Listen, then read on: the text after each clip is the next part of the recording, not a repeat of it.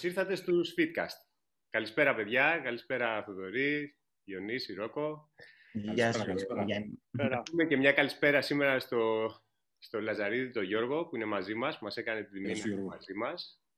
Γεια σου Γιώργο. Καλησπέρα για από μένα. Γεια σου Γιώργο. Παιδιά, μην ξεχάσετε να κάνετε subscribe στο κανάλι για να μαθαίνετε τα νέα μας. Είδες Διονύση, δεν το ξέχασα, το είπα,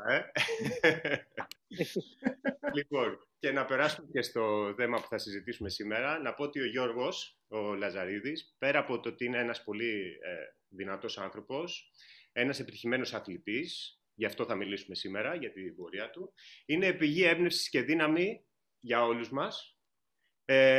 Και έχει συμμετοχή σε πολλές κοινωνικές και πολιτιστικές δράσεις πέρα από τον αθλητισμό, έτσι, να τα πούμε και αυτά, και με αυτό το χαρακτήρα αλλά και τον δυναμισμό του εμπνέει και παρακινεί πολύ κόσμο, το οποίο μπορεί να μην φανεί σήμερα, αλλά ο Γιώργος έχει κάνει αρκετά πραγματάκια. Ας περάσουμε όμως στο Γιώργο και να μας πει και αυτός ποιος είναι και πώς ξεκίνησε η αθλητική του πορεία, αν θέλει. Γιώργο, καλησπέρα. Γεια σου Γιώργο. Καλησπέρα Γιάννη, σε ευχαριστώ πολύ για τα καλά σου λόγια. Εγώ ξεκίνησα τον αθλητισμό το 2004. Αφορμή για την ενασχόλησή μου, ειδικά με το τέννις με αμαξίδιο, στάθηκε η γνωριμία μου με τον αθλητή του τέννις, εδώ στην Καλαμάτα που είχε επισκεφτεί την πόλη μας. Και μέσα από κοινούς φίλους συναντηθήκαμε, γνωριστήκαμε, με ενθάρρυνε και με παρότεινε να ασχοληθώ με ένα σπορ, ειδικά με το τέννις. Mm-hmm. Εγώ πριν το ατύχημα έπαιζα μπάσκετ. Παρόλα αυτά είχε μπει ήδη, να πω την αλήθεια, το 2004 το φιτίλι να πω κάτι να ασχοληθώ με τον αθλητισμό και ειδικά με ένα ατομικό σπορ. Αφορμή είχε σταθεί και η που ήμουν λαμπαδιοδρόμος για τους Ολυμπιακούς Αγώνες Αθήνας το 2004, πέρασε η φλόγα εδώ από την Καλαμάτα. Και έτσι λοιπόν, ορμόμενος από όλα αυτά, ασχολήθηκα με ένα σπορ το οποίο δεν το γνώριζα καθόλου. Mm-hmm. Όμως νομίζω ότι όταν κάτι σ' αρέσει πάρα πολύ, το αγαπάς και αφιερώνεις πάρα πολύ χρόνο γι' αυτό και θέλεις να πετύχεις, νομίζω ότι τα πράγματα γίνονται έτσι πιο εύκολα σε εισαγωγικά. Mm-hmm. Και μπορείς να κάνεις μια πορεία πάνω σε αυτό το σπορ. Okay. Τι δυσκολίες μπορεί να είναι. Εντάξει, από εκεί και πέρα έχω ξεκινήσει μια έντονη... Μάλιστα, για να κλείσω, έχω ξεκινήσει μια έντονη αθλητική δραστηριότητα από το 2004 έως και σήμερα. Οι στόχοι μου παραμένουν υψηλοί. Στόχος μου είναι η συμμετοχή μου στην Παραολυμπιάδα στο Τόκιο. Ήταν για το 2020, έχει πάει το 2021. Δυστυχώς, οι συνθήκες με την πανδημία δεν μου έχουν επιτρέψει να αγωνιστώ σε πολλά τουρνουά ώστε να συγκεντρώσω τους απαραίτητους πόντους και η κατάταξή μου να είναι τέτοια που θα μου δίνει το απευθείας εισιτήριο για τη συμμετοχή μου στους Παραολυμπιακούς Αγώνες. Παρ' όλα αυτά, η προετοιμασία μου έχει ξεκινήσει δυναμικά και το 2021. Είναι σημαντικό για μένα που την περασμένη εβδομάδα έχω επιλεχθεί από την ελληνική παραολυμπιακή ομάδα σαν ένας αθλητής της προολυμπιακής ομάδας, να το πω έτσι, που ουσιαστικά θα είμαι ένας από αυτούς που θα ταξιδέψουν στο Τόκιο, αν και εφόσον οι συνθήκες το επιτρέψουν. Και περιμένω το καλεντάρι ώστε να μπορέσω να αγωνιστώ και σε κάποια τουρνουά για να πετύχω το στόχο μου. Τέλεια, τέλεια. Ας το πάρουμε από την αρχή λίγο, από την αρχή της πορείας σου στον αθλητισμό και ειδικότερα με το τέννις. Πόσο ήταν για σένα δύσκολο αλλά και για το μέσο αθλητή με αμαξίδιο να ξεκινήσει ένα άθλημα σαν το τέννις, έτσι, γενικότερα τον αθλητισμό, και ποια εμπόδια πρέπει να ξεπεράσει στην αρχή, πιστεύεις, για να φτάσει εδώ που έφτασε σήμερα, όπως ο Γιώργος? Κοίταξε να δεις. Ήταν ένα άγνωστο κομμάτι. Άγνωστο κομμάτι γιατί έπρεπε, χωρίζεται, να το πω έτσι, σε δύο τμήματα. Έπρεπε να μάθεις την τεχνική με το αμαξίδιο, το αγωνιστικό, ξέρετε αυτό με τις ρόδες, τις τραβές εισαγωγικά, αλλά με το κάμπερ το ανοιχτό, όπως είναι η ορολογία. Οπότε έπρεπε να μάθεις την κίνηση με το αγωνιστικό αμαξίδιο και σίγουρα και την τεχνική του τέννις που δεν είναι καθόλου εύκολη. Και είναι ακριβώς, τεχνικά είναι ακριβώς το ίδιο πράγμα σαν να παίζει ένας αρτιμελής, δηλαδή ένας όλος άνθρωπος. Το τέννις θεωρείται από τα πλέον ανταγωνιστικά παραολυμπιακά αθλήματα. και επίσης δεν έχει και πολλές κατηγορίες, όπως ξέρετε υπάρχουν στο στίβο ή στο κολύμπι στα παραολυμπιακά αθλήματα. Στο τένις υπάρχουν δύο κατηγορίες.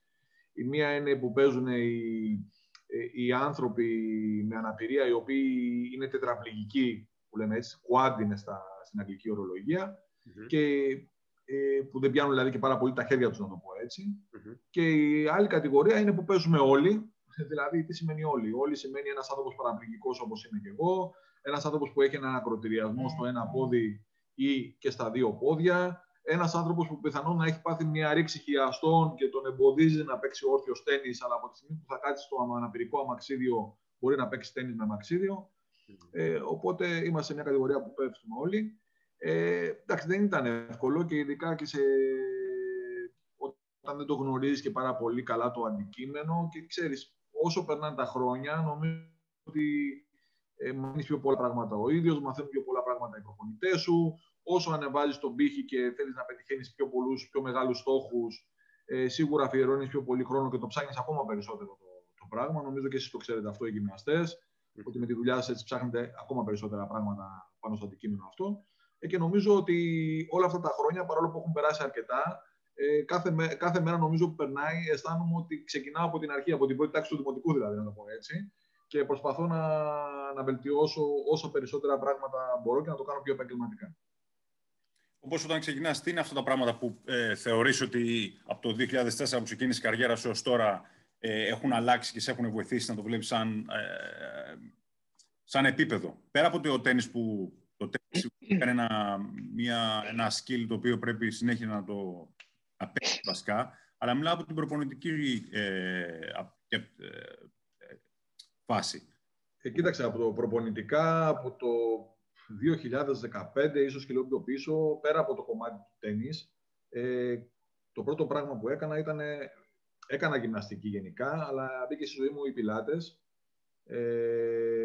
και με τη γυμνάστρια τότε, Χριστίνα Πανταζοπούλου, και με το Γιάννη είχαμε ξεκινήσει όταν συνεργαζόταν με τη Χριστίνα. Βάλαμε και το πιλάτες, νομίζω είναι πάρα πολύ σημαντικό. Εμένα με βοήθησε πάρα πολύ και στη στάση του σώματός μου, αλλά με βοήθησε να κάνω και ασκήσεις τις οποίες είχα αφήσει πίσω, όπως ήταν η κοιλιακή,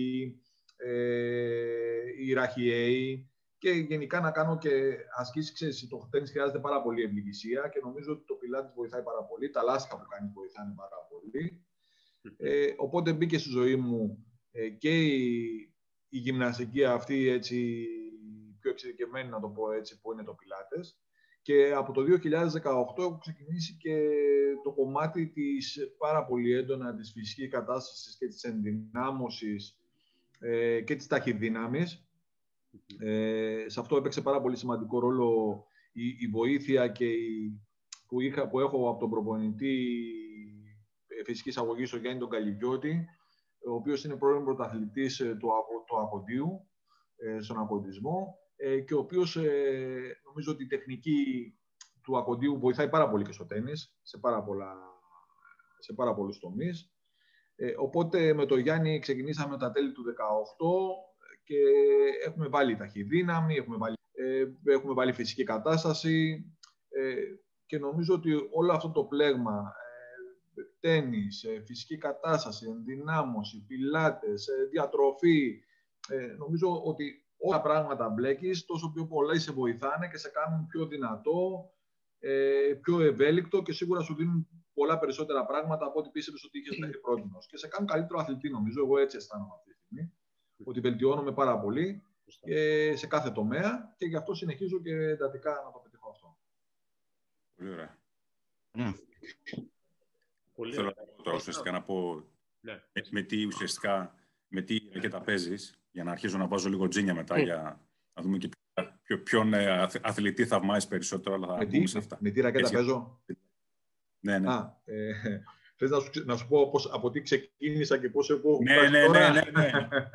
Γιατί είμαι γουλισονάκιας εγώ. Θέλω να δω τι... Ωραία. Ήμουν δικός σου μέχρι το 2018. Λοιπόν, από το ξεκίνημα λοιπόν, της αθλητικής μου πορείας μέχρι και το 2018 έπαιζα με Wilson. Προστάφη. Όχι, η τελευταία μου ρακέτα ήταν η Joyce. Οκ, ναι. Έτσι. Έπαιζα με αυτές. Το 2018 έκανα μια αλλαγή και έπαιξα με Yonex. Γιατί μου το κάνεις αυτό, ναι. Μπάμπολα, τι φελκείσαι τώρα. Όχι, τώρα είμαι... Έχει ανέβει πάρα πολύ. Τώρα είμαι Dunlop. Από το καλοκαίρι, λοιπόν, του 2020, τυχαία εντελώς έπαιξα με Dunlop. Τυχαίνει, στην Ελλάδα την έχει ο ίδιος αντιπρόσωπος, λοιπόν, και τη Yonex και την Dunlop. Και... ήμουνα στην Αθήνα, πήγα από την εταιρεία, συζητάγαμε έτσι για τις ρακέτες, μου είπαν να μου δώσουν το καινούργιο μοντέλο της ρακέτας μου που έπαιζα, τέλος πάντων της Yonex. Το πήρα να το δοκιμάσω, οκ, μια χαρά, και μου λέει, θέλεις να δοκιμάσεις και μια Dunlop, έτσι να δεις πώς είναι και αυτά. Του λέω, να δοκιμάσω, του λέω, δεν έχω κανένα θέμα. Μου έδωσε την SX, την Dunlop. Okay. Τη λανσάρει ο Μουράτογλου. Ναι, συνέχεια Πατρίκια. Και πραγματικά με το παιχνίδι που έκανα στις προπονήσεις μου και τα λοιπά, αισθάνθηκα ότι πολύ σίγουρος, μου άρεσε πάρα πολύ η δύναμη που μου έδινε από την baseline, με αποτέλεσμα, με την τόση ικανοποίηση που αισθανόμουν, του λέω θέλω να αλλάξω ρακέτα. Ναι, νομίζω ότι τέριαξε πάρα πολύ με το χέρι μου και έτσι άλλαξα και τώρα παίζω με Ντάνο. Ωραία. Πόσες ώρες προπόνησης μιλάμε, Γιώργο, την εβδομάδα? Πόσο χρόνο αφιερώνεις εβδομαδιαία για την προπόνηση? Μάλλον την ημέρα ξεκίνα, Γιάννη. Ναι, την ημέρα. Κοίταξε να δεις, το πρόγραμμα τώρα μου το έχει βγάλει ο Γιάννης, ο Καλιδιώτης. Ναι. Της προετοιμασίας μου. Έχουμε ξεκινήσει από αρχές Γενάρη. Ουσιαστικά έχουμε φτάσει στη 10η εβδομάδα, αν δεν κάνω λάθος τώρα. Είμαστε περίπου. Είχαμε προπόνηση 6 φορές την εβδομάδα. Δευτέρα μέχρι και Σάββατο. Ξεκινήσαμε με αρκετή φυσική κατάσταση, με αρκετά χιλιόμετρα στον δρόμο, να το πω έτσι, και χιλιόμετρα στο στάδιο. Και τώρα είμαστε περίπου 4-5 εβδομάδες, όπου έχουμε βάλει ταχυδύναμη, με έλκυθρο και με το αγωνιστικό αμαξίδιο και μπροστά και με την κίνηση προς τα πίσω. Δηλαδή προσπαθώ να κάνω και με το αμαξίδιο προς τα πίσω, να βελτιώσω πάρα πολύ και την κίνησή μου πίσω. Σίγουρα δεν μας έχει βοηθήσει πάρα πολύ που δεν μπορούμε να κάνουμε και σε κλειστό χώρο, ξέρεις, γυμναστική. Οπότε έχω αφήσει λίγο πίσω το κομμάτι της πιλάτες, δηλαδή, και με τη Χριστίνα δεν έχω κάνει. Αλλά έχουμε βάλει λάστιχα, έχουμε βάλει βαράκια, τα κουβαλάω τα προσωπικά μου βαράκια, δηλαδή στο στάδιο και κάνω και βαράκια, κάνουμε μπάλα. Και κάνω και πάρα πολλές ασκήσεις με το αγωνιστικό αμαξίδιο, κίνηση προς πίσω, ζιγ-τζακ, όλα αυτά τα πράγματα, τέλος πάντων, κάποιες ασκήσεις και με το αμαξίδιο. Και προσπαθώ να βελτιώσω πάρα πολύ και τους χρόνους μου και τη δύναμή μου και αισθάνομαι αρκετά καλά. Και παράλληλα έχω και τέννις, και κάποιες μέρες, λοιπόν, ήταν από Δευτέρα έως και Σάββατο είναι με διπλές προπονήσεις, κάποιες έχουν μόνο μονή, δηλαδή το Σάββατο π.χ. το πρωί το έχω ελεύθερο, γιατί το Σάββατο το απόγευμα έχω ταχυδύναμη, χρονόμετρο και τέτοια, οπότε μου έχει αφήσει το πρωινό να είμαι ξεκουράστος, να το πω έτσι. Τα ξέρετε καλύτερα από μένα αυτά. Και νομίζω τώρα τις επόμενες μέρες θα αρχίσει να μπαίνει πιο πολύ και το τένις μέσα. Το καλό είναι ότι είναι ελεύθερο, ότι μπορείς να έχουν αφήσει ελεύθερα τα τένις προπόνηση, οπότε αυτό είναι ένα σημαντικό τώρα κομμάτι. Είναι πάρα πολύ σημαντικό. Βάζει με μάσκα στο μπαλάκι. Αλλά Θόδωρε, είμαι τυχερός, γιατί όπως σου είπαμε στην παραολυμπιακή ομάδα, οπότε και στο πρώτο lockdown που έγινε, εντάξει, ουσιαστικά όχι το Μάρτιο μέχρι τον Απρίλιο-Μάιο εκεί, αλλά μετά το Μάιο, αλλά και τώρα έχω από τη Γενική Γραμματεία Αθλητισμού και από το Υπουργείο ειδική άδεια, οπότε μπορώ με συγκεκριμένες ώρες, βέβαια, που προπονούμε και στο γήπεδο τένις εδώ στο ποτάμι, και στο στάδιο, με το συγκεκριμένο προσωπικό. Οπότε, να το πω έτσι, εντάξει, είναι και ελεύθερο ουσιαστικά, και εδώ πέρα στην πόλη μας στην Καλαμάτα και στο στάδιο μπορούμε να πάμε. Αλλά έχω ακόμα ένα παραπάνω, έτσι, ελεύθερο, με την άδεια αυτή που έχω, μπορώ πιο άνετα να προπονούμε.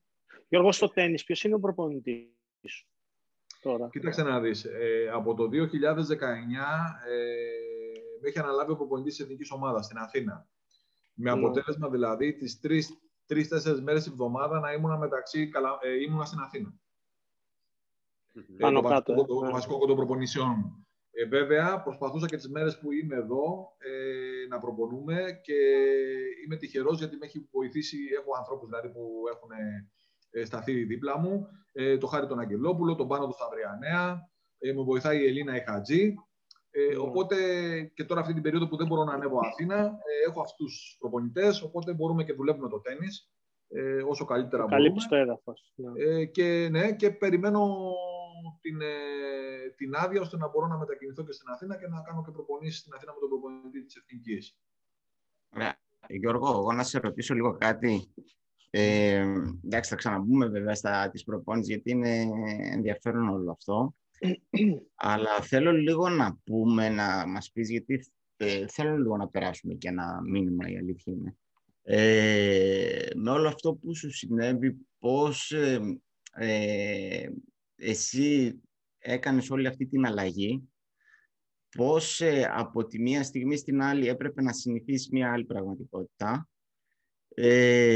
και πώς πήρες δύναμη, ρε παιδί μου, να ασχοληθείς τόσο επαγγελματικά με τον αθλητισμό, να το πω έτσι, για να φτάσεις σε αυτό το επίπεδο και τι δύναμη θέλει για να το κάνεις αυτό. Κοίταξε να δεις. Εμένα μου συνέβη το ατύχημα στα 19 μου. Το τροχαίο ατύχημα. Ξέρεις, και σε μια ηλικία τώρα καταλαβαίνεις πάνω στην κάψα, όπως λέμε, βάζοντας πάρα πολλούς στόχους. Να είμαι ειλικρινής, επαγγελματικά είχα δρομολογήσει τα πράγματα με την έννοια ότι είχα περάσει στη Σχολή Τεχνικών Επαγγελματικών της Αεροπορίας, Εστία. Οπότε είχε πει έτσι στη ζωή μου ότι επαγγελματικά θα είμαι στρατιωτικός και θα προχώραγε η ζωή, να το πω όπως θα κύλαγε. Όπως σου είπα, έπαιζα και μπάσκετ πριν το ατύχημα, οπότε υπήρχε και το μπάσκετ μέσα στη ζωή μου. Έπαιζα σε μια ομάδα εδώ της Καλάματας, στο τοπικό επίπεδο. Το τροχαίο ατύχημα μου τα γύρισε όλα αυτά να το τούμπα, να το πούμε έτσι λαϊκά. Σίγουρα χρειάστηκε αρκετό διάστημα προσαρμογής και συνειδητοποίησης τι σου συμβαίνει. Εντάξει, τα πρώτα χρόνια ήταν μεταξύ νοσοκομείων, χειρουργία, το ένα το άλλο, αποκατάσταση, να δεις που πατάς και που βρίσκεσαι. Ο αθλητισμός δεν είχε μπει έντονα στη ζωή μου τα πρώτα χρόνια.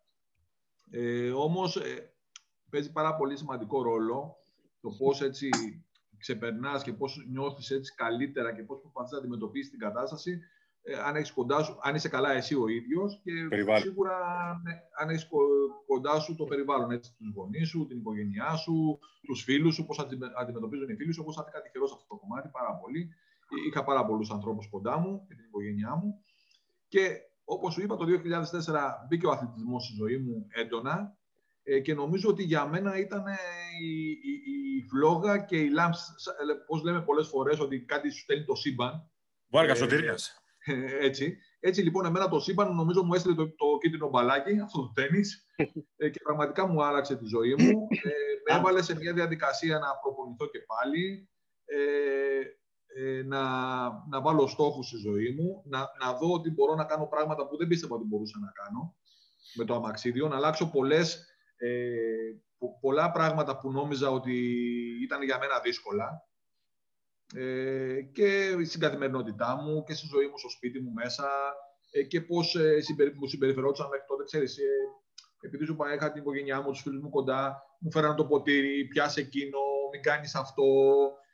Ξέρεις πώς νιώθουμε, μας αρέσει έτσι να έχουμε έτσι βοήθεια, βοηθούς εισαγωγικά σε κάθε μας κίνηση.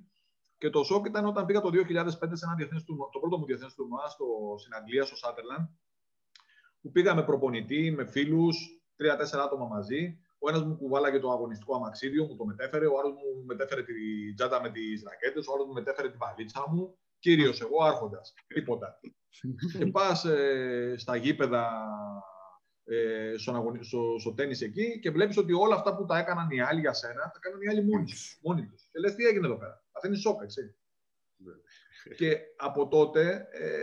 μέσα από αυτό το σοκ άλλαξε τελείως ο τρόπος σκέψης και ο τρόπος που αντιμετώπιζα τα πράγματα. Και έφτασα λοιπόν μετά από ένα χρόνο τέλος πάντων και μέχρι και σήμερα και ξεκινάω με το αυτοκίνητό μου από την Καλαμάτα, φορτωμένος, φτάνω στο αεροδρόμιο στην Αθήνα, ξεφορτώνω τα πράγματά μου μόνος μου, βαλίτσα, αγωνιστικό αμαξίδιο, μπρος το καρότσι με τα πράγματά μου, πίσω εγώ με το καθημερινό μου αμαξίδιο και να τα σπρώχνω μόνος μου. Να κάνω check-in και να ταξιδεύω όπου ταξιδεύω. Και να τα κάνεις όλα μόνος. Πραγματικά είναι, ξέρεις, είναι τρομερό αυτό που συμβαίνει και νιώθεις πόσα πράγματα μπορείς να κάνεις. Είναι και θέμα χαρακτήρα. Σίγουρα είναι θέμα χαρακτήρα, αλλά πίστεψέ με ότι και αυτό που λέμε τώρα δύναμη ψυχής είναι άμα το θέλεις. Έτσι ακριβώς. Άμα το θέλεις. Νομίζω αν θέλεις κάτι πάρα πολύ και το αγαπάς, βγαίνουν πολλά χαρακτηριστικά του ανθρώπινου έτσι, οργανισμού, της δύναμης, της θέλησης και όλα αυτά τα πράγματα. Και κάνεις...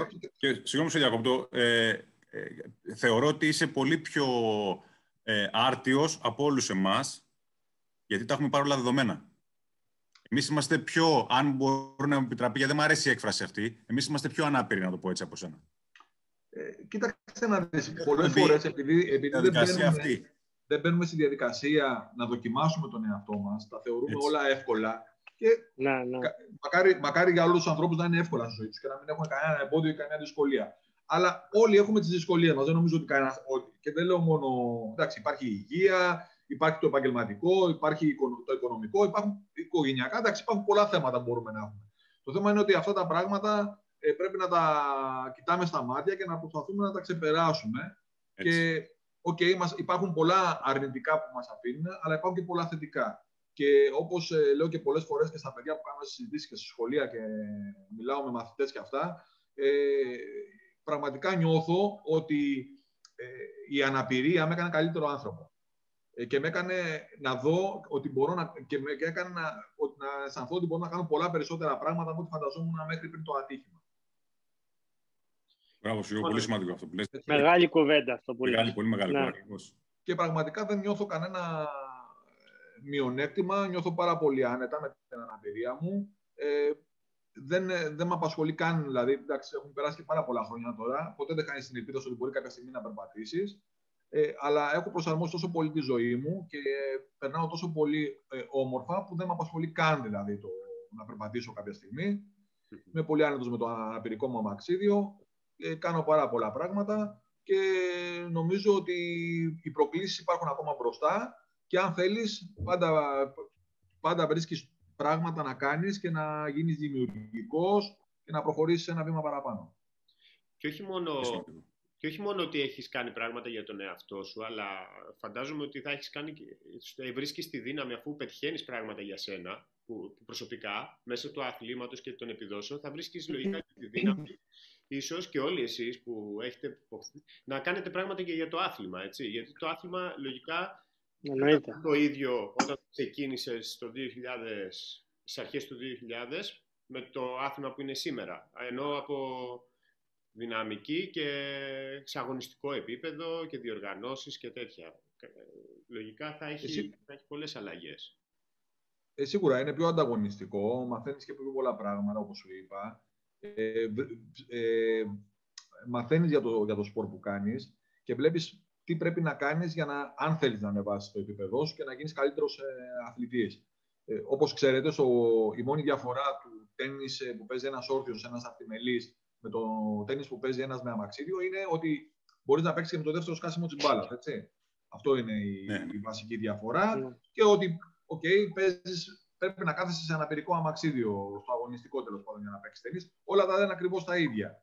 Όμως, όσο ανεβαίνεις στο επίπεδό σου και θες να γίνεσαι καλύτερος, σπάνια θα παίξεις με το δεύτερο χρόνο την μπάλα.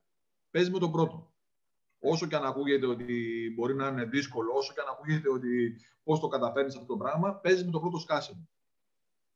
Το δεύτερο περισσότερα προβλήματα σου δημιουργεί παρά λύσεις. Το δεύτερο μπορεί να το χρησιμοποιήσεις σε έναν drop πιθανόν που μπορεί να είναι πολύ κοντά στο φιλέ και να τρέξεις για να το πιάσεις και να χρειαστεί και μια δεύτερη αναπήδηση. Ή όταν θες να επαναλλάξεις λίγο το ρυθμό, κατά τα άλλα παίζεις όλο με το πρώτο σκάσιμο.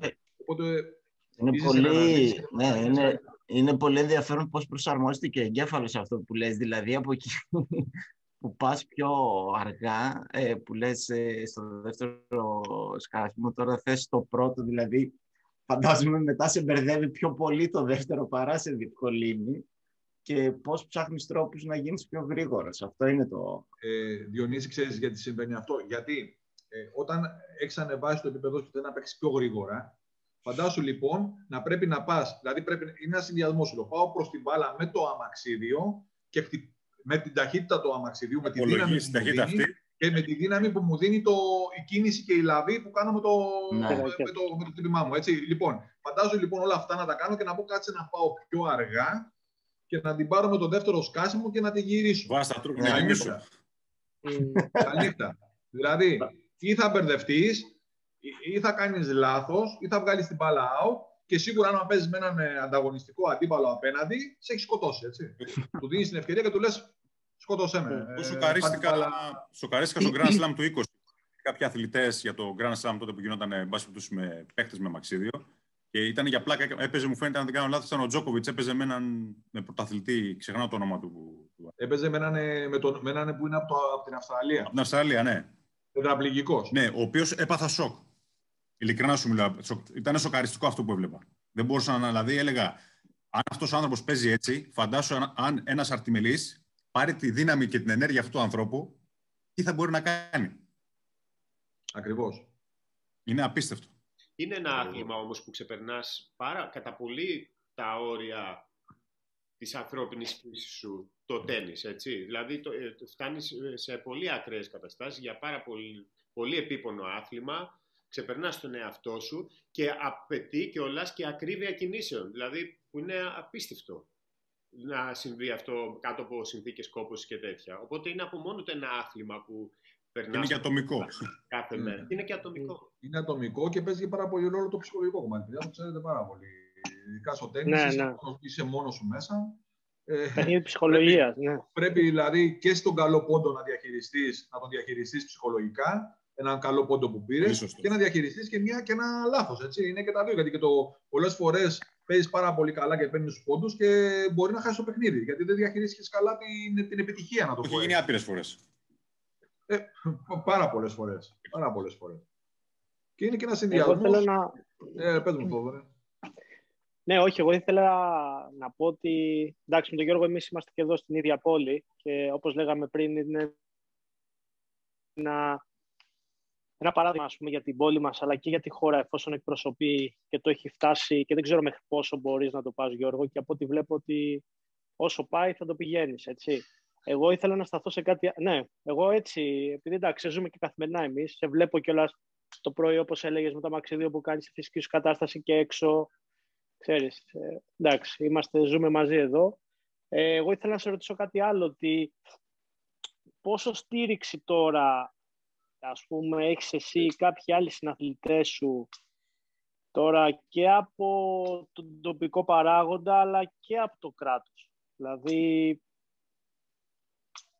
τι σας παρέχουν, τι θα μπορούσαν ακόμα να σας παρέχουν, τι καλείτε να βάλετε εσείς από την τσέπη σας, ας πούμε, για τα ταξίδια, για τις διοργανώσεις, για τις προπονήσεις, για πολλά κομμάτια, είτε μέχρι το πιο απλό, ας πούμε, το προπονητικό, είτε το διατροφικό, έτσι. Κοίταξε να δεις. Να μαντέψουμε όλοι. Ναι, εντάξει. Να το βάλουμε στη σακούλα, να το πάρεις μαζί. Είναι στάνταρ. Ή τι θα μπορούσε, ας πούμε, να γίνει σαν πρόταση. Κοίταξε, για να παίξεις τένις με αμαξίδιο και για να κάνεις πρωταθλητισμό μάλλον και για να παίξεις τένις, στηρίζεις πάρα πολύ στις δυνάμεις σου και στους ανθρώπους που έχεις δίπλα σου και στην ιδιωτική πρωτοβουλία. Εγώ είμαι από τους τυχερούς όλα αυτά τα χρόνια. Πραγματικά, εντάξει, έχω ανθρώπους και εταιρείες και σε τοπικό επίπεδο αλλά και έξω από τα σύνορα της Καλαμάτας που βοηθάνε και στηρίζουν την προσπάθειά μου και χωρίς αυτό δεν θα μπορούσα να το κάνω. Φαντάζομαι ότι αν ταξιδεύεις 15 φορές τον χρόνο στο εξωτερικό, πόσα έξοδα είναι, πόσα χρήματα θέλεις. Αεροπορικά εισιτήρια, διαμονή, διατροφές, μετακινήσεις από Καλαμάτα για Αθήνα και όλα αυτά τα πράγματα και προπονητικά και δηλαδή γενικά όλα τα έξοδά σου είναι καθαρά χορηγικό κομμάτι και πόσοι άνθρωποι σε βοηθούν αφιλοκερδώς και στηρίζουν την προσπάθειά σου, που είναι πάρα πολύ σημαντικό. Και εγώ, όπως είπα, είμαι τυχερός και έχω κοντά μου ανθρώπους αλλά και εταιρείες που με στηρίζουν Εντάξει, σε τοπικό επίπεδο τώρα εννοείται ότι έχω την βοήθεια όσον αφορά το γήπεδο εδώ πέρα που υπάρχει στο ποτάμι, που έχει παραχωρηθεί τώρα στον Αθλητικό Σύλλογο ΑΜΕΑ Διαφοροζώ, που έχω τιμή να είμαι και πρόεδρος. Και μπορώ και προπονούμε εκεί πέρα με άνεση και ευκολία. Εντάξει, δεν υπάρχει κάποια άλλη. Σε επίπεδο ομοσπονδίας και τα λοιπά, δεν είναι. Η βοήθεια είναι μηδαμινή, να το πω έτσι. Με σοκάρει. Μόνο σε εθνικό επίπεδο. Δηλαδή, που ταξιδεύεις με την εθνική ομάδα, σε παγκόσμια πρωταθλήματα, προκριματικά, σε αυτά υπάρχει βοήθεια. Γενικά, δηλαδή, αν δεν υπήρχε βοήθεια από ιδιώτες, δεν θα μπορούσα να το κάνω, τουλάχιστον σε επίπεδο πρωταθλητισμού. Τώρα, σε επίπεδο έτσι για χόμπι, σίγουρα μπορούσα από την τσέπη μου, να το πω έτσι, να καλύψω 2-3 τουρνουά, 4 το χρόνο και να πάω κασκέδαση και να πω ότι έκανα κάτι. Αλλιώς, σε επίπεδο πρωταθλητισμού, χρειάζεται πάρα πολύ. Και τα έπαθλα, τουλάχιστον τώρα, δεν ξέρω το ποσό που υπάρχει σε κάθε ένα, γιατί αλλάζει, εν πάση περιπτώσει, αν είναι 500, 250. 25 και τα λοιπά και τα λοιπά. Θα μας πεις λίγο τι γίνεται γύρω από αυτό, γιατί, εν πάση περιπτώσει, σαν οικογένεια, εμείς το έχουμε περάσει λόγω του αδερφού μου και θυμάμαι ότι μπορείς να έδινες 100 και να μην έπαιρνες τίποτα, μπορεί να έδινες 100, αλλά έπρεπε να καλύψεις τη ζημιά την προηγούμενη κτλ. Και όσον αφορά για αυτό το κομμάτι το οποίο λες, δεν υπάρχει καμία βοήθεια και ο λόγος που δεν έχει αναπτυχθεί αυτό είναι αυτός. Σε λίγο, έτσι όπως πάει η κατάσταση, θα δίνουμε τις κάλτσες μας για να χτυπάμε αντί για μπαλάκια. Γιατί ούτε αυτά... Ροκό, εμείς έχουμε μάθει, απαιτούμε τις διακρίσεις. Δηλαδή, αν κάνει κάποιος μια μεγάλη διάκριση, να πανηγυρίσουμε. Εμείς. Μπράβο, ναι.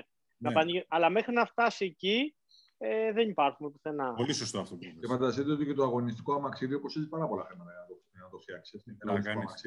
Ναι, ναι. Πολλά, δηλαδή, ξεπερνάμε τα 5.000 ευρώ και 6.000 ευρώ για να φτιάξει ένα αγωνιστικό αμαξίδιο. Και βάλε ότι κάθε ταξίδι σου μπορεί να ξεκινάει από 2-3 χιλιάρια και να φτάνει και παραπάνω. Ένα ταξίδι μου στην Ευρώπη, χοντρικά σου μιλάω, θέλω κανένα χιλιάρια. Αεροπορικά, διαμονή, να πάω. Δηλαδή γύρω στα 1.000 ευρώ είναι το ένα ταξίδι μου. Οπότε αν πω ότι πάω. Συμμετοχή, αεροπορικό και φαγητό και αυτά. Οι συμμετοχές πόσο είναι περίπου δηλαδή? Από 300 με 400-450 ευρώ περίπου. Για 3-4 μέρες του τουρνουά μιλάμε, έτσι. Τόσο διακούν τα τουρνουά μας. Ναι, ναι, και όσον αφορά τα prize money, και αυτό κανονικά όπως τα τουρνουά των αρτιμελών. Κοιτάξτε, τα τουρνουά ξεκινάνε από το χαμηλότερο συνολικό prize money είναι 3.000 ευρώ και τα λέμε 3.000 ευρώ πάνε σε όλους τους γύρους και σε όλες τις κατηγορίες που έχουν και μπορούν να φτάσουν και μέχρι 50 και με 20 και με 30.000 ευρώ. Τώρα... Εντάξει, τα δυνατά του τουρνουά, δηλαδή το πιο χαμηλό έτσι, βαθμολογικά και σε prize money είναι τα future, όπως λέμε εμείς στην κατηγορία τη δικιά μας. Τα οποία ο νικητής, δηλαδή αν πάρεις ένα 30-διάρι ταμπλό, δηλαδή να κάνεις 6 νίκες, πώς είναι μέχρι τον τελικό, που είναι δύσκολο τουρνουά, πολύ, παρόλο που θεωρείται από τα πιο αδύναμα χρηματικά, μπορεί να πάρεις, δηλαδή, αν το κερδίσεις, 300 ευρώ. Με χρήματα αποστολή τα παίρνετε ή... Σακούλες μαύρες. Τώρα για να πάρεις κάποια χρήματα των 800 και των 1.000 και των 1.500 ευρώ πρέπει να πας σε τουρνουά ITF3, ITF2 που εκεί καταλαβαίνεις ότι ο ανταγωνισμός είναι πάρα πολύ μεγάλος. Δεν είναι εύκολο να φτάσεις σε ένα τελικό εκεί πέρα και να πάρεις 1.000 ευρώ και 1.000. Ότι και αυτό όμως θέλει να προσαρμογεί, γιατί το ακούω γενικά και από αθλητές του εξωτερικού αυτό το κομμάτι, ότι η διαφορά και έχει να κάνει κιόλας με το πόσο, γιατί καλός ή κακός, ο κόσμος φέρνει το χρήμα, έτσι, και οι διαφημίσεις κτλ. Θεωρείς ότι ακόμα εκεί έχει πάρα πολλή δουλειά για να μπορέσει, γιατί καλός ή κακός, η ανάπτυξη του οποιοδήποτε σπορ είναι οικονομική. Όση καρδιά και όση αγάπη και όση να έχεις, αν δεν υπάρχει πίσω από αυτό, όπως είπες, όπως εσύ ξεπέρασεις αυτό, γιατί υπήρχε το σωστό περιβάλλον, για να ξεπεραστεί αυτός ο... Μην το πεις. Είναι PG-18, δεν το πω, θα κρατηθώ. Εν πάση περιπτώσει, αυτή η ασκήνια, όπως έλεγε ο Πανούσης, του αθλητικού χώρου, για να μπορέσει αυτό το πράγμα και να προβληθεί, έτσι, αλλά και να αναπτυχθεί. Ναι, κοιτάξτε, θέλει πάρα πολύ προσπάθεια και θέλει συλλογική προσπάθεια. Εντάξει, το wheelchair tennis στην Ελλάδα δεν είναι πάρα πολύ δεδομένο. Τώρα να καταλάβεις ότι παίζουμε χοντρικά, καμιά δεκαριά άτομα παίζουμε τένις με αμαξίδιο. 10-12 maximum δηλαδή, και από αυτούς σε πολύ υψηλό επίπεδο είμαστε 2 και σε λίγο έτσι πιο μέτριο επίπεδο, να το πω έτσι, όσον αφορά σε συμμετοχές στο τουρνουά και αυτά, έτσι, και ανταγωνιστικότητα, είναι άλλοι 2-3 αθλητές. Οι άλλοι παίζουν πιο πολύ για χόμπι, μπορεί να κάνουν ένα τουρνουά το χρόνο και όλα αυτά τα πράγματα. Η ανάπτυξη, εντάξει, χρειάζεται μια συνεργασία, δηλαδή και η Ομοσπονδία και εμείς από την πλευρά μας, όσο μπορούμε να βοηθήσουμε. Αλλά όπως σου είπα, είναι ένα άθλημα αρκετά και επίπονο, σωματικά, δηλαδή για έναν άνθρωπο με παραπληγία όπως είμαι και εγώ, είναι πάρα πολλές ώρες που κάθεσαι σε ένα μαξίδιο. Καταλαβαίνεις, αυτό είναι κουραστικό αρκετά, έτσι, δεν μπαίνεις σε διαδικασία. Και όταν πας και για 3-4 μέρες ένα τουρνουά να συμμετάσχεις, φαντάζομαι να ξεκινήσεις τώρα από την Καλαμάτα, να πας στην Αθήνα, η αναμονή στο αεροδρόμιο, να ταξιδέψεις. Δηλαδή, είναι ένα 12ωρο να ξεκινήσεις από το σπίτι σου, να φτάσεις στον προορισμό και την επόμενη μέρα να πρέπει να παίξεις. Και επειδή τα τουρνουά είναι σε 3-4 μέρες, φαντάζομαι ότι σε μία μέρα μπορεί να παίξεις και 3 αγώνες και 4 αγώνες. Εγώ φτάσεις σε σημείο να παίξω και 5 αγώνες σε μία μέρα. Δηλαδή, παίζεις ένα γύρο, τον πρώτο σε 9 ώρα το πρωί, τελειώνεις, εγώ δεν ξέρω, ας πούμε τελειώνεις στις 10:30 και μετά από μια μισή ώρα σου λέει, ξαναπαίξε το δεύτερο γύρος σου. Και μετά σου λέει, παίξε και διπλό. Και μπορεί σε 3 μέρες αγώνα, δηλαδή ξεκινάς από Τετάρτη από την Καλαμάτα, Πέμπτη, Παρασκευή, Σάββατο, Κυριακή με το τουρνουά, σε 4 μέρες, αν φτάσει στο τελικό, να παίξει συνολικά 10-12 αγώνες σε 3 μέρες. Δεν είναι εύκολο. Είναι πάρα πολύ δύσκολο. Ναι, προφανώς. Γιατί ποια είναι τα πρώτα όρια που πέρασες πριν τον τραυματισμό, μετά τον τραυματισμό, κατά τη διάρκεια του τραυματισμού και κατά τη διάρκεια της αναγέννησής σου από τις τάχτες? Κοίταξε, τα όρια πρώτα είναι τα ψυχολογικά όρια. Πρέπει να αισθάνεσαι όσο καλύτερα και να συνειδητοποιήσεις τι σου συμβαίνει. Και τι γίνεται γενικότερα. Αποδοχή της κατάστασης. Ορίστε. Μιλάς για την αποδοχή της όποιας κατάστασης. Βέβαια. Περπατούσες μέχρι χθες και αρχίζεις μετά και δεν ξέρεις τι θα γίνεται. Εννοείται ότι τα πρώτα χρόνια και τις πρώτες μέρες μετά το ατύχημα και όταν τελειώσεις με χειρουργία και το χειρουργικό κομμάτι και πας στην αποκατάσταση, θεωρείς ότι σε 1-2-3 μήνες μπορεί να περπατήσεις. Υπάρχει αυτός στο μυαλό σου πάντα. Αλλά εντάξει, δεν είναι εύκολο πράγμα. Τώρα, όταν έχεις πάθει σπονδυλική στήλη, συνειδητοποιείς τι έχει γίνει, νεύρα, νοτιέος μυελός κτλ., καταλαβαίνεις ότι το πράγμα είναι πάρα πολύ σοβαρό και δεν είναι εύκολη η αποκατάσταση και ότι αύριο θα πας να σηκωθείς και να περπατήσεις και να κάνεις κάτι. Οπότε είναι η αποδοχή της κατάστασης και να αρχίσεις μετά από εκεί πέρα να βάζεις τον εαυτό σε μια διαδικασία και να αναζητάς καινούργια πράγματα που πρέπει να κάνεις και να γεμίσεις τη μέρα σου δημιουργικά και αισιόδοξα, έτσι, για να προχωρήσεις. Τι ωραία έχεις τώρα? Τώρα τα όρια μου δεν σταματούν ποτέ. Δηλαδή, πώς να το πω. Θέλω να ξεπερνάω κάθε μέρα τα όρια μου. Κάθε μέρα. Μπράβο σου, Γιώργο. Και ό,τι έχει να κάνει με το αθλητικό κομμάτι. Σου λέω τώρα εδώ και 2 χρόνια κάνω πράγματα που πριν από κάποια χρόνια δεν τα έκανα. Και έχω περάσει ηλικιακά, να το πω έτσι. Μεγαλώνουμε δηλαδή, περνά τα χρόνια. Αλλά παρόλα αυτά, τώρα κάνω μια προπόνηση ακόμα πιο υψηλό επίπεδο. Γιατί αυτή θα ήταν η επόμενη μου ερώτηση. Ποια ώρα έχεις πάει στην προπόνηση?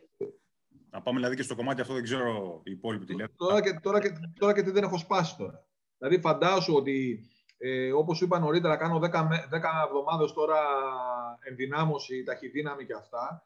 Και το Σάββατο που με χρονομετρεί δηλαδή ο προπονητής μου, σε 6 ασκήσεις που κάνουμε, ταχυδύναμη μπροστά, ταχυδύναμη πίσω, μετά χωρίς το ελκυθρό ταχύτητα.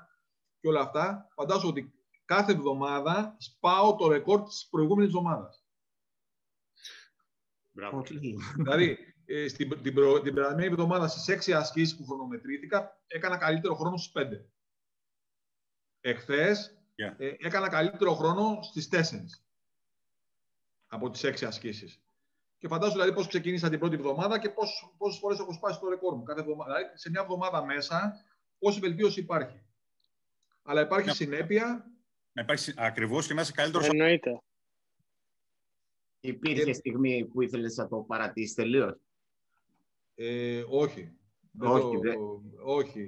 Κοιτάξτε, στη σκέψη σου μπορεί να είναι, αλλά νομίζω ότι από μια αποτυχία ή ένα άσχημο αποτέλεσμα, αν θες να προχωράς μπροστά, τα αφήνεις πίσω και λες τι πρέπει να κάνω για να γίνω καλύτερος. Αυτό γιατί, ξέρεις γιατί στο ρωτάω αυτό, γιατί ας πούμε είπες πριν ότι τώρα ειδικά τελευταία αρχίζεις σπάς όρια, ας πούμε. Ποιο ήταν αυτό που σε έκανε να πεις ότι θα ανέβεις επίπεδο, θα ανέβεις επίπεδο κι άλλο κι άλλο κι άλλο? Και γιατί αυτό δεν έγινε πριν, ας πούμε, 3 χρόνια, κατάλαβες τι να σου πω? Κοίταξε να δεις, γιατί δεν έγινε. Γιατί, εντάξει, ήσουν σε μια κατάσταση, ερχόντουσαν επιτυχίες, έπαιρνες καλά αποτελέσματα, πολλά κύπελα και διακρίσεις και προχώραγες. Κάποια στιγμή βάζεις έναν στόχο, και τα προηγούμενα χρόνια υπήρχε αυτός ο στόχος, τον βάζεις πιο έντονα. Λες να πάω σε Ολυμπιάδα. Όταν λες ότι θέλω να πάω σε Ολυμπιάδα, καταλαβαίνεις ότι ο πύχης αυτόματα ανεβαίνει, δεν ξέρω και εγώ πόσο πολύ ανεβαίνει. Οπότε πρέπει να δουλέψεις πιο επαγγελματικά, πιο μεθοδικά και με μεγαλύτερη συνέπεια. Έτσι, και να βάλεις όλα αυτά τα κομμάτια της οπάς. Δηλαδή, διατροφή. Έκανα και πριν χαλά. Βλέπω ότι έπρεπε να κάνω, πώς να το πω. Έλεγα, εντάξει, έφαγα μια μέρα τώρα, ξέρω εγώ, ή πια ένα ποτήρι κρασί παραπάνω, γιατί εντάξει, όλα χρειάζονται στη ζωή μας, δεν μπορεί να τα πούμε τελείως. Αλλά έλεγες ότι, όπα, εκεί που έβγαινες μια φορά το βράδυ 2, λες τώρα πρέπει να το κόψω αυτό το φαγητό. Δεν λέω για ξενύχια και τέτοια πράγματα, αυτά είναι επομένα πάρα πολύ καιρό πριν. Αλλά τον τελευταίο χρόνο ειδικά δεν υπάρχει. Ναι, το φαγητό, οι ποσότητες του φαγητού, πόσα πράγματα πρέπει να αστερηθείς ακόμα. Τώρα δηλαδή, εντάξει. Και βλέπω τώρα, σου λέω, επειδή ξεκινήσαμε την προετοιμασία για τη σεζόν, έκανα και πριν, μέχρι τον Δεκέμβρη έκανα, δηλαδή 10 μέρες σταματάω, 12, και εκείνες τις μέρες βγαίνω στον δρόμο και τρέχω, δηλαδή, γιατί μου αρέσει πάρα πολύ ο αθλητισμός. Αλλά ξεκινήσαμε δηλαδή την προετοιμασία μας αρχές Γενάρη, πήγα στη διατροφολόγο στην Αρισέα τη Γαζούλη, μου έβγαλε η Αρισέα το πρόγραμμα. Καταρχήν έπαθα ένα σοκ όταν μου είπε ότι έχω πάρα πολύ λίπος. Σοκ. Εκεί δηλαδή γύρισε το μυαλό μου. Δηλαδή λέω, δεν πρέπει να μου συμβαίνει αυτό το πράγμα εμένα. Τρελάθηκα. Και μου λέει Αρισέα, εντάξει. Είναι πολύ σημαντικό, γιατί πολλοί οι οποίοι είναι διατροφολόγοι, γυμναστές, τα παίρνουν όλα δεδομένα. Ότι ο άνθρωπος που έχεις να κάνεις, και επειδή είναι αθλητής, είναι κάποιος καταξιωμένος, ότι πρέπει να ξεκινήσω να μην αναλύω τα βασικά. Να πάω κατευθείαν, όπα, πάρω το 0. Γιατί είδες τι πες, σοκαρίστηκες τώρα που σου είπα ο άλλος ότι έχεις λίπος. Φίλε, σοκαρίστηκα και σου λέω, έκανα. Δηλαδή, λέω, ρε Αριστέα, συγγνώμη, είμαι 1 μήνα σχεδόν, δεν σου λέω, έχω ξεκινήσει και βαράω 10 χιλιόμετρα, δηλαδή βαράω 40 χιλιόμετρα την εβδομάδα. Είμαι στην κίνηση και τρώω και τα λοιπά. Και μου λέει, όμως μου λέει, έχεις πάρα πολύ λίπος, πρέπει να το χάσουμε. Και σας πληροφορώ ότι τρελάθηκα πραγματικά, δηλαδή με έπιασε σοκ. Και σε συνδυασμό λοιπόν με την προετοιμασία που έκανα στον πρώτο μήνα, που μετρήθηκα μόνο με το λίπο, με τον πύχη, πώς το λένε αυτό, δεν σπάω, με μέτρησε, είχα χάσει 2,5 πόντους από την κοιλιά, τον πρώτο μήνα. Λίπος. Και τώρα την Τρίτη έχω πάλι μετρήσεις. Και με βλέπω ότι είμαι καλά, αισθάνομαι πάρα πολύ καλά και πραγματικά νιώθω και πάρα πολύ. Αυτό λέω, δηλαδή πολλά πράγματα δεν τα σκεφτόμασταν πριν. Ότι τρώω λιγότερο. Κάνω πολλή προπόνηση. Έχει ένταση η προπόνησή μου. Νιώθεις καλύτερα. Και παρόλα αυτά νιώθω καλύτερα. Δεν πεινάω. Και νιώθω ότι έχω, αυτό που λέει ο Θοδωρής, νιώθω ότι έχω πάρα πολύ ενέργεια. Και λέω, γίνεται αυτό το πράγμα? Και τώρα περιμένω να πάω την Τρίτη να με ξαναμετρήσει. Κλείνω δεύτερο μήνα. Πάω με τη φούρια ότι θα της πω, Αριστέα, ό,τι και να είναι το αποτέλεσμα. Είμαι σίγουρο ότι θα είναι καλύτερα τα πράγματα. Και πάω με τον αέρα ότι θέλω 1 μήνα ακόμα, αν με παίρνει. Θέλω να κάνω κι άλλο μήνα δηλαδή. Κατάλαβες τώρα πόσο, δηλαδή, πόσο βλέπεις την βελτίωση αυτή και πόσο αναγκαστείς και προχωράς. Γιώργο, εμένα μου αρέσει πάντως ότι. Ειλικρινά, μου αρέσει πάρα πολύ αυτό που έλεγες και πριν, ότι εγώ βλέπω ένα πολύ διψασμένο Γιώργο. Φίλε, και αυτό είναι κάτι, δεν ξέρω, δεν μπορώ να το εκφράσω. Αυτό εμένα μου αρέσει πάρα πολύ. Και ούτε εγώ μπορώ να το πω. Μ' αρέσει πάρα πολύ όταν βλέπω τέτοιους ανθρώπους που είναι διψασμένοι και θέλουν δηλαδή συνέχεια. Είναι τρομερό συναίσθημα. Και αυτό ήθελα να σου πω, ό,τι βοήθεια χρειαστείς και από εμάς, μπορείς σε οποιαδήποτε στιγμή να μας ενοχλήσεις για κάποια κομμάτια εξειδικευμένα ή ό,τι θέλεις. Ευχαριστώ πάρα πολύ. Εννοείται κάθε βοήθεια είναι αποδεκτή και είναι σημαντική για μένα να έχω ανθρώπους δίπλα μου σε οποιοδήποτε τομέα και κλάδο. Γιατί ξέρεις, ο κάθε άνθρωπος είναι διαφορετικός, έχει διαφορετικές γνώσεις κάποιες φορές, αν είναι γύρω από το ίδιο τομέα. Αλλά πάντα ένα tip που λέμε να μου δώσεις εσύ το οποιοσδήποτε από το 1% που να κάνει τεράστια διαφορά. Νομίζω ότι όταν ζητάς κάτι περισσότερο, κάτι παραπάνω, έστω και 1% να σου δώσει, είναι πάρα πολύ σημαντικό για μένα. Εγώ προσωπικά, Γιώργο, πάντως δεν ξέρω και επειδή είναι και η δουλειά μας, επειδή είμαστε γυμναστές και με τα παιδιά εδώ που μιλάμε, γενικά εμένα προσωπικά με εξητάρει όταν έχω απέναντί μου, ας πούμε, αθλούμενος, είτε ένα αθλητής, είτε ένα ερασιτέχνης, είτε ένας απλός χομπίστας και είναι διψασμένος, όπως είπα και πριν. Αυτό με εξητάρει και με κάνει και εμένα στη δουλειά μου πολύ καλύτερο και με περισσότερη όρεξη. Δηλαδή, γιατί δεν κάνεις αγκαρία, γιατί δεν κάνεις αγκαρία και εσύ, δεν κάνει αγκαρία και ο... Εμένα αυτό είναι το καλύτερο μου, να βλέπω δηλαδή να έρχονται και να είναι διψασμένοι για να πετύχουν στόχους. Άλλος μπορεί να θέλει να χάσει κιλά, άλλος μπορεί να είναι αθλητής και να κάνει το κάτι παραπάνω. Κοίτα, στόχος είναι να βγεις και στον πιτσόμπαρο, έτσι. Ναι. Κατάλαβες. Χρειάζεται και αυτό όμως. Ναι, εντάξει. Και εγώ ακούω τώρα ένα... Το σημαντικό είναι, το έχετε ακούσει κι εσείς, ότι πρέπει να βάζεις το στοίχημα και να ξεπερνάς τον ίδιο στον εαυτό. Να μην λέω θέλω να ξεπερνάω τον Θόδωρο. Έτσι. Δηλαδή, ο στόχος μου να μην είναι να περνάω το Θόδωρο, τον Α, το Β. Εκεί δεν νομίζω ότι έχει νόημα. Υπάρχει το μπέρδεμα.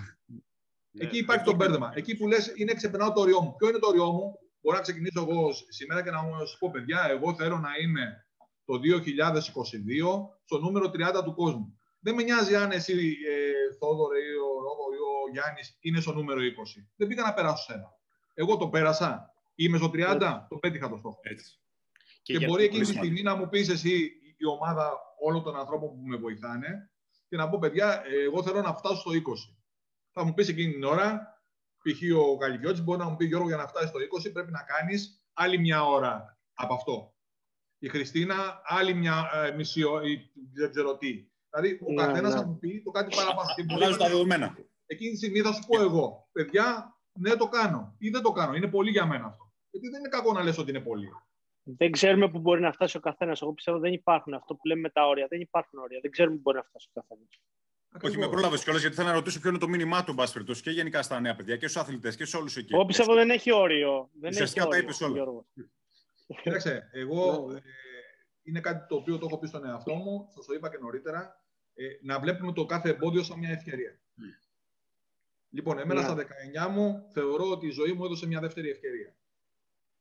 Και έχω κάνει αυτά τα πράγματα που έχω κάνει. Έτσι νομίζω ότι μου έδωσε μια δεύτερη ευκαιρία. Πρέπει να την αρπάζεις και να την πηγαίνεις ένα βήμα παραπάνω.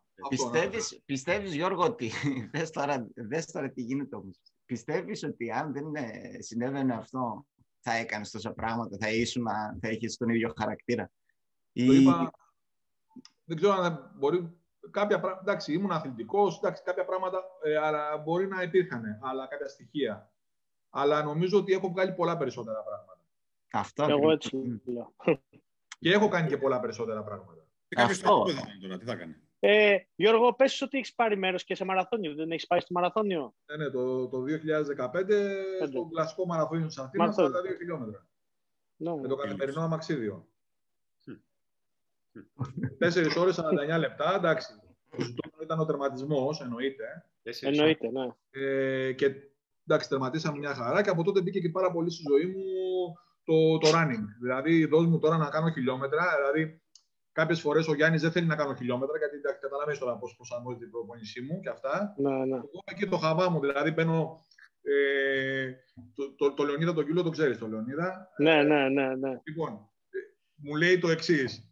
Κάναμε μπάνιο σασί τράκ εκεί στην παραλία της Καλαμάτας με τον Λεωνίδα, τον Αποστόλη, τον Λαμπρόπουλο για αυτά και τον Κώστα τον Κορομιλά. Και τέλος πάντων, λέγαμε για τα ρολόγια, ξέρεις.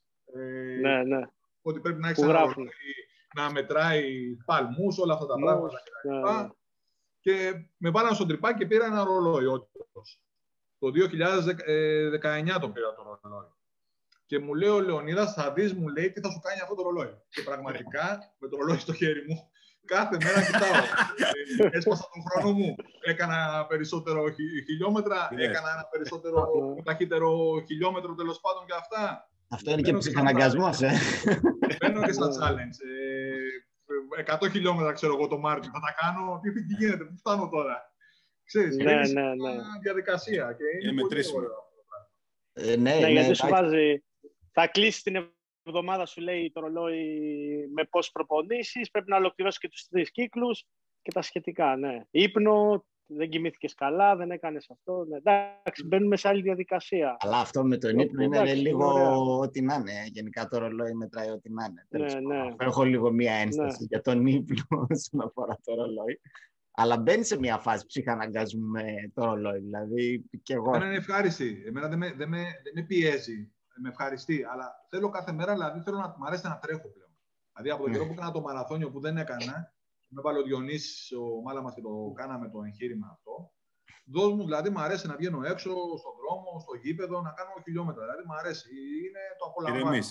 Ναι, εντάξει, και τώρα ειδικά και με το lockdown δεν νομίζω ότι υπάρχει καλύτερη. Εγώ θέλω να φύγω από την Αγγλία και να έρθω Ελλάδα με τρέχω. Και εδώ πέρα εδώ στην Καλαμάτα, δηλαδή να πας στο λιμάνι, στην παραλία, όλα αυτά να τρέξεις και να βλέπεις αυτές θάλασσα, τον ήλιο, ξέρω εγώ. Εντάξει, είναι μοναδικό δηλαδή. Και είναι πολύ... μαγικό, ναι. Είναι πολύ ωραίο. Πού σε βλέπουμε τώρα τους επόμενους μήνες? Πού με βλέπεις τους επόμενους μήνες? Όπως σου είπα, παραμένω Καλαμάτα. Δεν ξέρω. Θέλω να πιστεύω ότι σύντομα θα ξεκινήσω να πηγαίνω και Αθήνα, εφόσον συνθήκες το επιτρέψω, να κάνω και προπονήσεις στην Αθήνα, να μπορέσω δηλαδή να έρθω όσο καλύτερα γίνεται και στο κομμάτι του τένις. Έχω στείλει ήδη συμμετοχή σε 4 τουρνουά τον Απρίλιο. Δεν ξέρω πόσα θα μπορέσω να πάω τελικά και αν θα πάω. Ξεκινάνε 15 Απριλίου και τελειώνουν 29. Είναι σε Τουρκία και Ισραήλ. Λέω έτσι γιατί μπορεί να κάνω και τα 3 στην Τουρκία και να μην πάω στο Ισραήλ. Μπορεί να πάω σε 2 στην Τουρκία. Τέλος πάντων, κάπως έτσι είναι. Είναι στην Αντάλια, στην Τουρκία. Στην Αντάλια, είναι κλασικά. Μοναδικό μέρος με πολλά. Ναι, μοναδικό. Τένις, αμέτρητα. Και αν και εφόσον λοιπόν είναι αγωνιστικά, λέω να ξεκινήσω κάπου εκεί. 10 Μαΐου. Είναι προγραμματισμένα να γίνουν τα προκριματικά του Παγκοσμίου Πρωταθλήματος Εθνική Ομάδα στην Πορτογαλία, στη Βιλαμούρα. Πιθανόν να πάμε και εκεί, δεν ξέρω και όλα αυτά. Και τέλος πάντων, κάποια τουρνουά και τον Μάιο και τον Ιούνιο. Και εφόσον τα πράγματα έχουν πάει καλά, λογικά τον Ιούλιο κλείνει η ομάδα για το Τόκιο. Να δούμε τι θα έχει μαζέψει το σακούλι, ο Κουμπάρας θα έχει κάνει.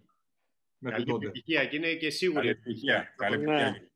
Σίγουρη, ναι. Κάποια που έχεις κάνει. Εντάξει, ξέρετε, με τον COVID το ζείτε κι εσείς. Τώρα είναι περίεργα τα πράγματα. Έχουμε, εντάξει, ειδικά στο αθλητικό κομμάτι, συζητάμε τα γυμναστήρια. Είναι τρελό δηλαδή. Δεν μπορούμε να γυμναστούμε. Εμείς έχουμε τον περιορισμό αυτό με τις συμμετοχές σε τουρνουά και αυτά τα πράγματα.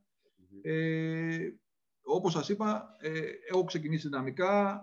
Δεν σταματάω να ονειρεύομαι. Ο στόχος μου είναι μπροστά. Νομίζω ότι γίνομαι καλύτερος, έτσι αισθάνομαι.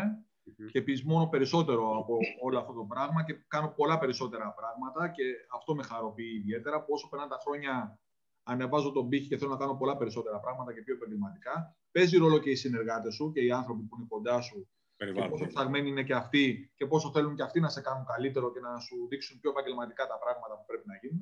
Πολύ σωστά. Και προχωράμε. Ελπίζω να ξεμπλέξουμε. Ευχόμαστε ό,τι καλύτερο, Γιώργο. Και ό,τι καλύτερο, ναι. Ότι αυτές οι επιτυχίες και τα ρεκόρ που σπάς σε αυτό το επίπεδο, γιατί μην ξεχνάμε ότι πας να διεκδικείς μια Ολυμπιάδα και είσαι σε ένα επίπεδο πολύ ανταγωνιστικό και elite. Άρα σε αυτό που κάνεις, το ότι βελτιώνεσαι είναι ακόμα πιο μεγάλο και ακόμα πιο γιγάντιο. Γιατί δεν είναι πολύ εύκολο ένας φτασμένος, ένας άνθρωπος δουλεμένος που δουλεύει κάθε μέρα και σκληρά και επίμονα.